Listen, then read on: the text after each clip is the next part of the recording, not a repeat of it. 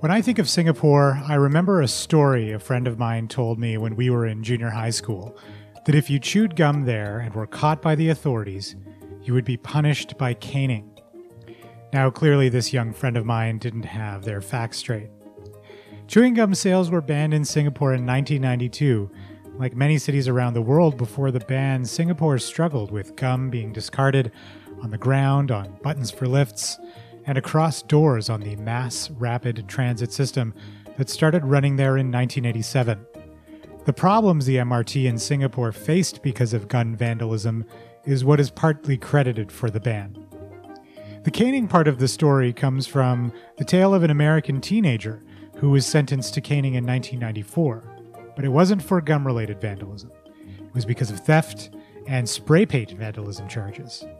And by the way, since 2004, exceptions for chewing gum sales have been put in place.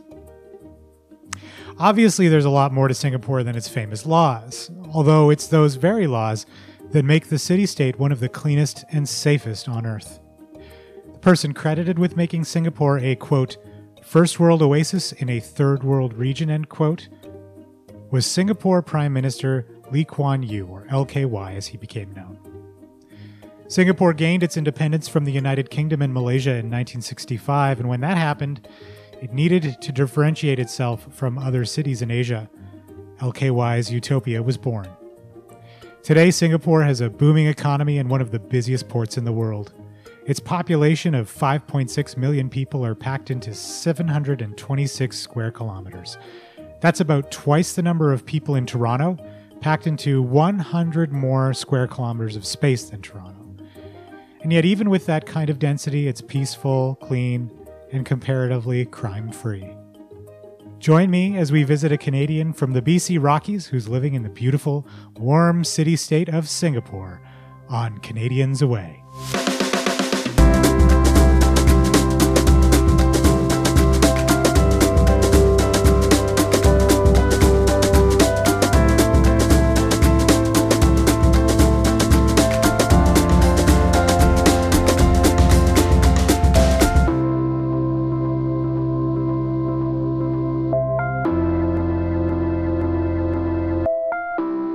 Welcome to Canadians Away. I'm your host, Adam Rozenhart, based out of Edmonton, Alberta, Canada. Robin Larson may be a rolling stone.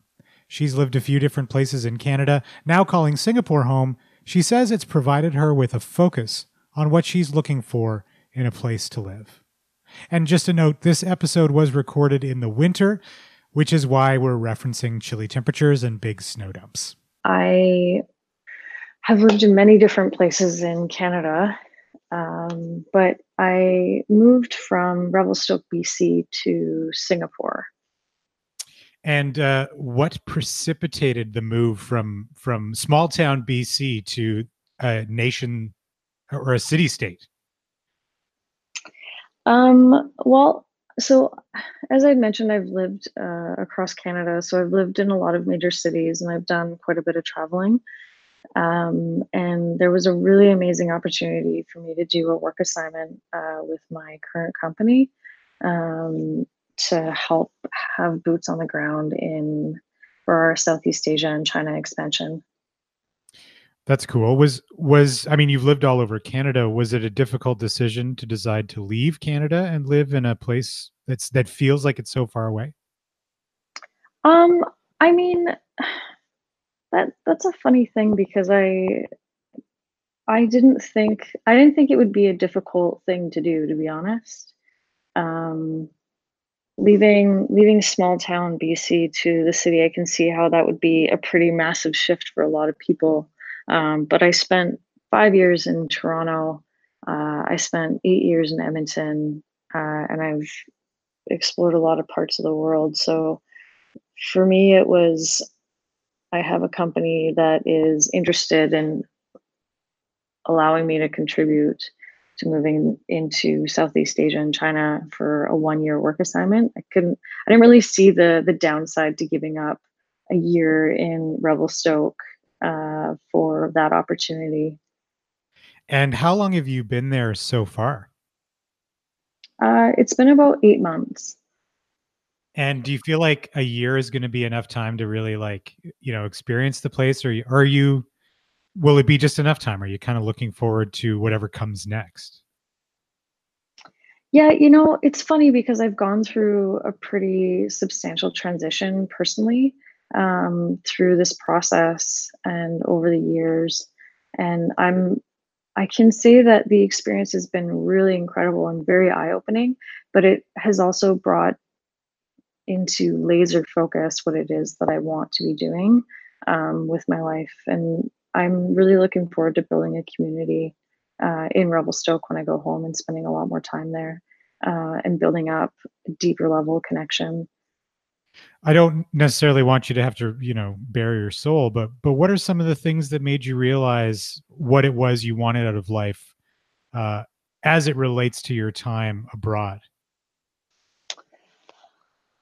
So, as adults, it takes a pretty long time. It takes a much longer time, I feel, to develop deep, meaningful connections with other people um, and really develop that social circle that you can rely on, right? Like, um, one of the things that's been interesting moving back into the city, uh, I had been in Revelstoke for about two and a half years before I decided to take on this opportunity.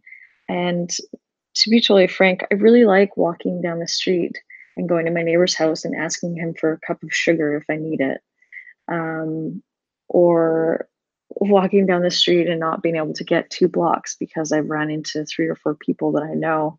Um, and that sense of community is really something that I have a sense of deep craving for. Uh, and it just really solidified that for me uh, coming abroad.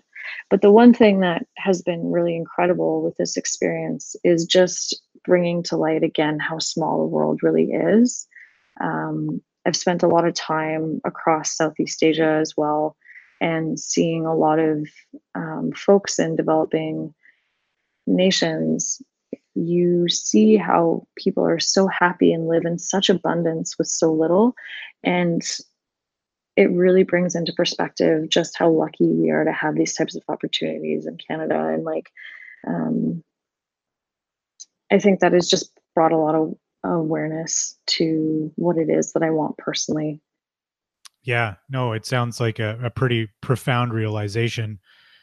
The this idea of I guess I'm going to paraphrase and call it like neighborliness, the the ability, like you said, to go uh, next door and and ask to borrow a, a cup of sugar. Well, or to take a cup of sugar from a neighbor. Is there what is it about where you are now that made you realize that that's something you were craving? And I guess what I'm asking really is like, are the folks in Singapore that you're meeting are are you finding them to be a little more distant than you you would prefer or than you're used to in Canada? Um, not really, and I don't I don't think it's Canada versus Singapore really. I think it's um, the scale of community, right? There's millions of people in a place like Singapore, and there is so much business and there's so much happening all the time. Um, and people are um, people are caught up in their own lives, right? So um, Singapore is a really incredible place. I've learned so much about so many different cultures. Um, but I can definitely say that it's taken me a little while to kind of start to develop the community and a lot longer than I had expected um, in a place like Singapore because there are so many people, right? Yeah, millions, like you said, and I guess the same would be true in a in a large city in Canada like Toronto. I mean, obviously not as many people, but that sense of community may be lost with a larger being surrounded by so many people. But I imagine you do find pockets of community uh, in a place like where you're living now that you know enhance the experience of the place. Absolutely. Um, I I mean, coming from Revelstoke, I'm a bit of an adrenaline junkie, and so I really started to seek out um, those types of people while I was while I was in Singapore. And so I've been spending a lot of time wakeboarding uh, in Singapore, and there's a great group of folks over there. Oh, that's awesome. You know, it's it's a place where you were talking about all these different cultures that you bear witness to. Um, who are you seeing? Who are you hanging out with? Do you wind up spending a lot of time with other Canadians who are living there from uh, from home, or or is it just a blend of all? Not partic- yeah, I mean, not particularly. I I am really lucky that I thoroughly enjoy the people that I work with, and so I'll end up spending quite a bit of time with them uh, outside of work and exploring uh, different cities around Asia. Um, but I have also taken a liking to quite a few cooking classes, um, and so I explore different cultures in that way. Um, really, a lot of it is always based around food uh, for me when you're driving those connections across different cultures. Yeah, it's the table is the gathering place. Do you have a, a specific type of cuisine you're particularly fond of right now? Oh, oh my goodness. That's a really difficult question to answer, to be honest. um, I, yeah, I, oh man, I have really enjoyed learning about uh, all different uh, Asian cuisines while I've been here because there's so many. Um, but Japanese, Thai, Indian, I, oh, I, there's so many. Well, as long as one of the things that's really cool, yeah, one of the things that's really cool about Singapore is they have these things called hawker centers, and they're just um, they're kind of like food courts in a mall, but they're all open air outside, and there's so many different vendors, and you can literally get any kind of food that you want there. It's pretty amazing. Do they do they have a lot of like any American food there as well? Like, is it really like this international city?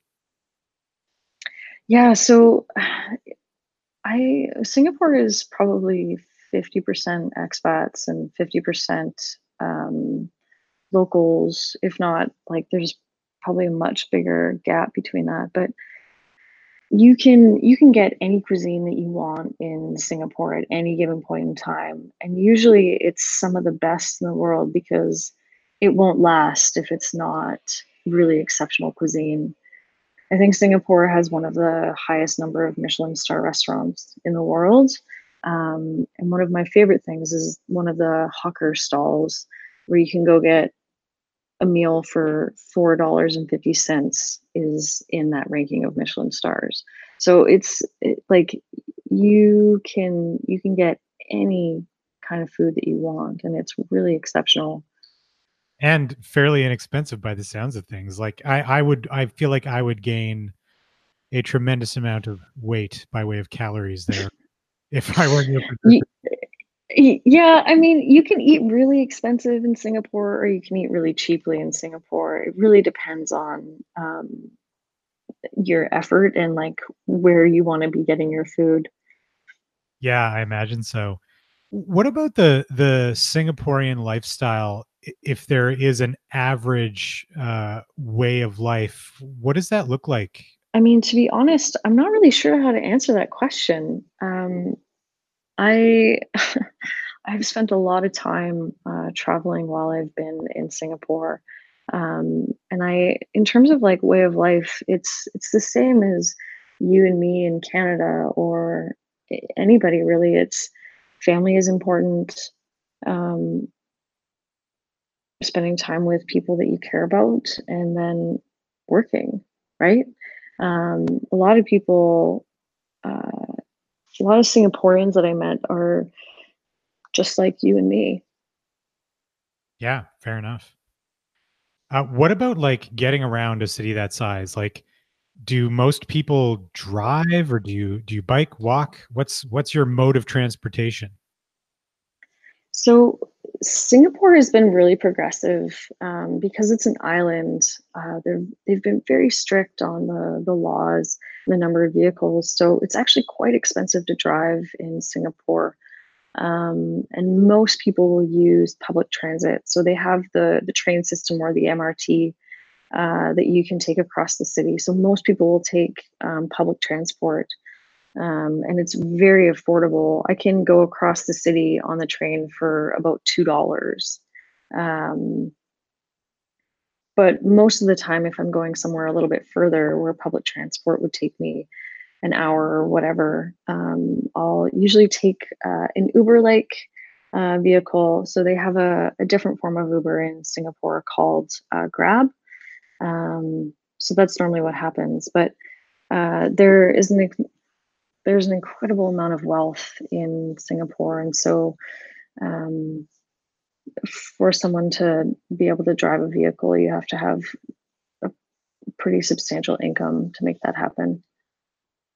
Yeah, that uh... just maybe just to like give you an idea, um, a Toyota Matrix will cost about a hundred, hundred and twenty thousand dollars to drive in Singapore. In like yeah, that in like Canadian dollars or yeah, that's oh. in Canadian dollars. So, it let's say the vehicle is thirty thousand dollars you pay a 100% tax to bring it into Singapore. So that puts you at 60. And then in order to get a 10 year permit on the vehicle, you have to pay another $60,000. And it's usually an annual payment that you have to make. Wow. So they're really there is really a disincentive to driving there. Like because of the the the size of the island, it's really it makes a heck of a lot more sense for people to get around using public transportation. Absolutely. Wow. That that is not I had not heard that before. It's amazing. You know, you mentioned um the the laws around around, you know, vehicle transportation, forgetting about for a moment the, the economic cost of it. Oftentimes we also hear about how you know you can't spit in public in Singapore eh, if you do you'll be caned or something like that. Like are the laws really that strict there and and do any of them seem sort of I don't know, unusual to you? Um, they are very strict in Singapore. Uh, Singapore is probably one of the cleanest cities that I've ever been at. Um, it has this strange sterile feel a little bit and oddly enough i really love it. Like i i will go down the street and there's nothing on the ground ever. Uh, it's never dirty on the streets. Um, so if you contrast that with uh, other cities around the world that have similar populations, it'll be the complete opposite, where there will be garbage on the corner uh, for like garbage pickup day, or there will be um, like random pieces of trash everywhere and like spills, and that just doesn't exist in Singapore, really. Um, at least not where I've been spending most of my time. And one thing that I thought was really weird is so it used to be illegal to chew gum in Singapore. Um, now you cannot buy or sell gum, but you can chew gum. So one of the things that a lot of our coworkers uh, from other countries will do is they'll bring us chewing gum because we can't access it in uh, Singapore. That's um, I was going to say that's odd but understandable if you don't want people like spitting it out on the ground. Right? Exactly. Yeah, exactly. So is it is it actually like the a, a, product that is sought after by people because of the taboo around it?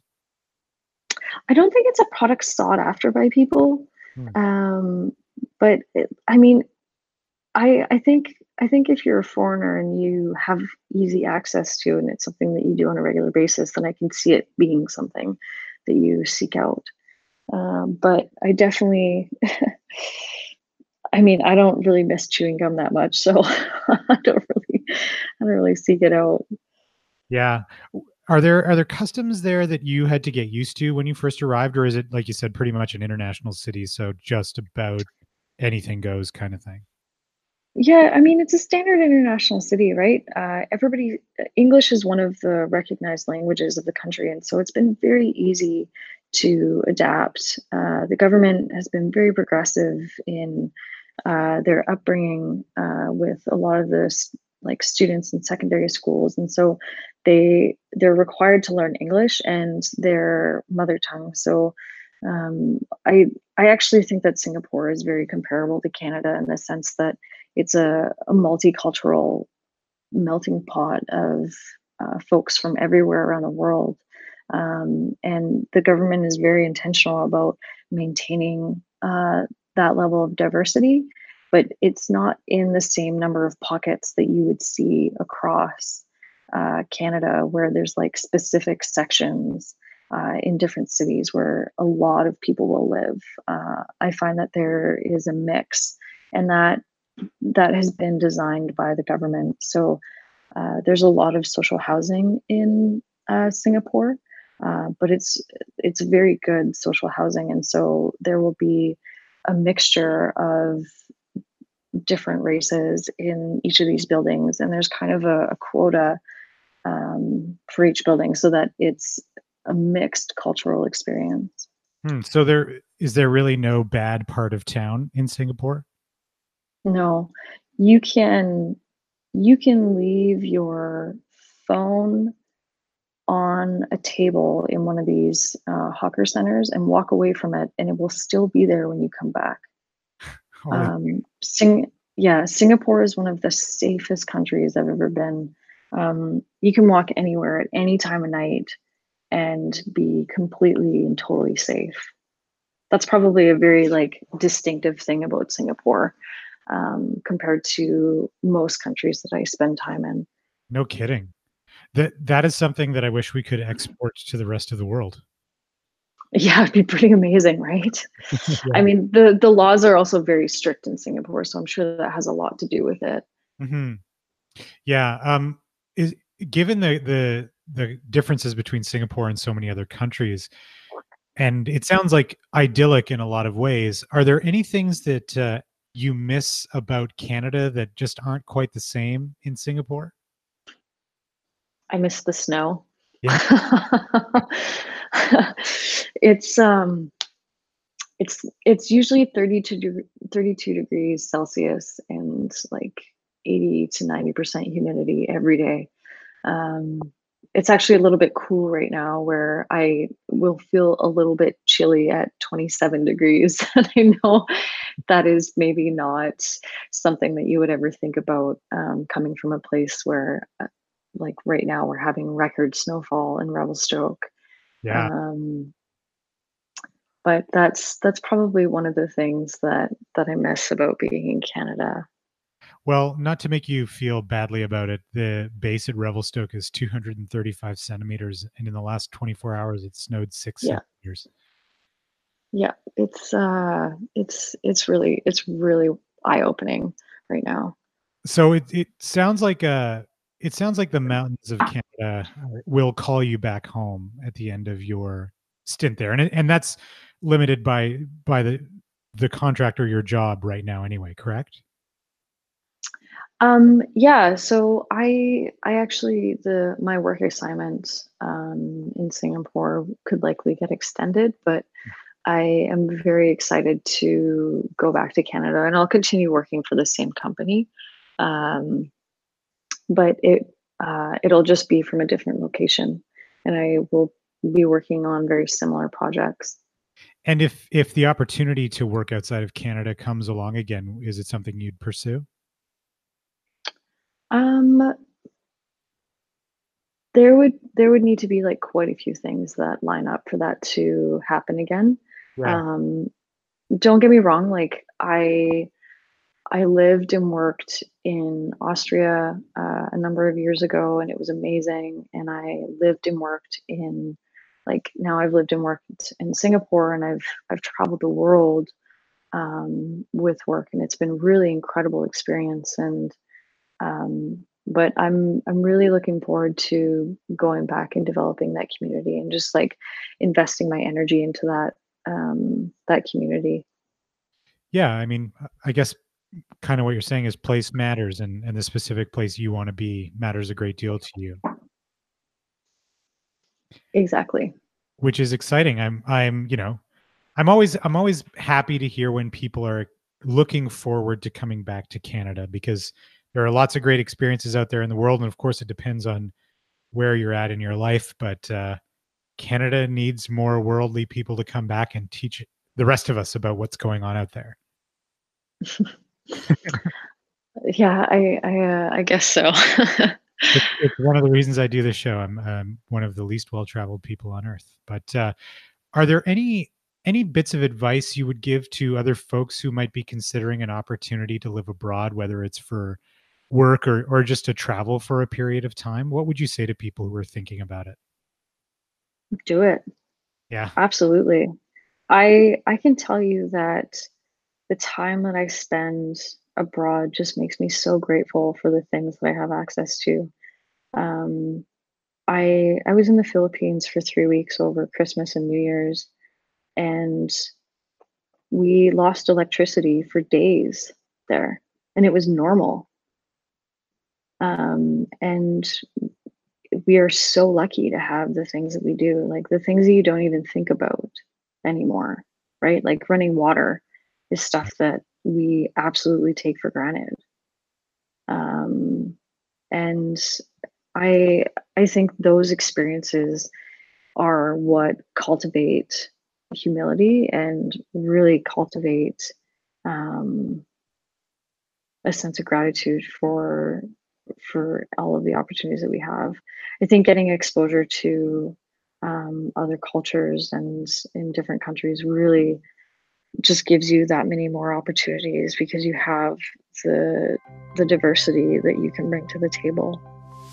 And that's the end of season two, episode five of Canadians Away. Thanks so much to Robin Larson for speaking with me.